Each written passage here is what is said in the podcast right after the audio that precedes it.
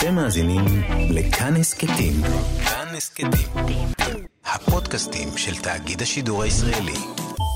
תור היירדל נולד בנורבגיה בשנת 1914, ואת רוב ילדותו העביר בטרקים ביערות שליד ביתו ובטיפוס הרים עם כלבו הנאמן. נוסף על זאת, פעמיים כמעט טבע למוות, ולכן זה היה מאוד הגיוני שהגבר הצעיר פחד ממים ולמד לשחות רק באמצע שנות ה-20 לחייו. לאחר לימודיו באוסלו, הוא למד גיאולוגיה וזואולוגיה, אם זה ממש משנה, הוא יצא לשהות של שנה באי באוקיינוס השקט. גם מחקר וגם סוג של ירח דבש ארוך עם אשתו הטריה. הוא הבטיח לה שתהיה חלק מכל מחקריו. באחד הימים ערך שיחה עם אחד מזקני האי, שיחה ששינתה את חייו. שינתה את חייו ואת ההיסטוריה של העולם.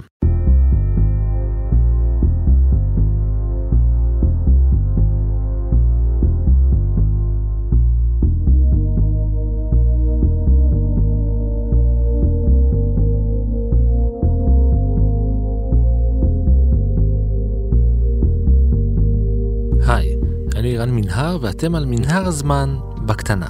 סיפורים קצרים מזווית שכנראה עוד לא הכרתם. הזקן סיפר לו אגדות בנוגע לאבותיו.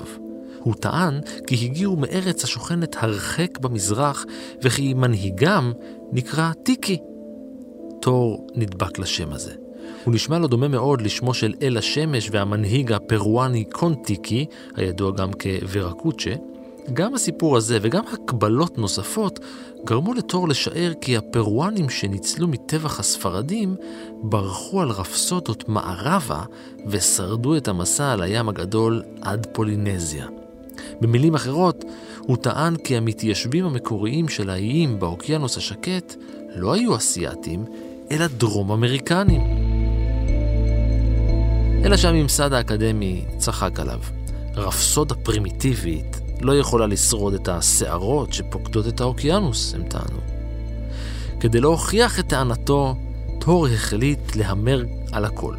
הוא גירד ממקורות שונים ומשונים קצת יותר מ-22 אלף דולר, אסף חמישה אנשים, ויחד יצאו לפרו. שם הם בנו רפסודה מחומרים מקומיים שהיו זמינים לפני שנת 1492, וקראו לה קונטיקי. ב-28 באפריל 1947, כשהוא בן 32, יצא לים יחד עם חמשת חבריו ותוכי אחד ירוק, על רפסודה עמוסה בציוד לתיעוד המסע. כעבור 101 ימים של מאבקים בגלים ובכרישים, נתקעה הרפסודה בריף ואילצה את החבר'ה לרדת לאדמתו של אי שהתברר להיות בפולינזיה הצרפתית. תור חזר לנורבגיה כמנצח. בשנת 1951 זיכה אותו התיעוד הדוקומנטרי של המסע בפרס האוסקר. ספרו מכר למעלה מ-20 מיליון עותקים. המונח טיקי הפך לתופעה תרבותית. אבל לא הכל היה ורוד. אשתו, שלא יצאה איתו למסע והרגישה נבגדת, החליטה לסיים את נישואיהם.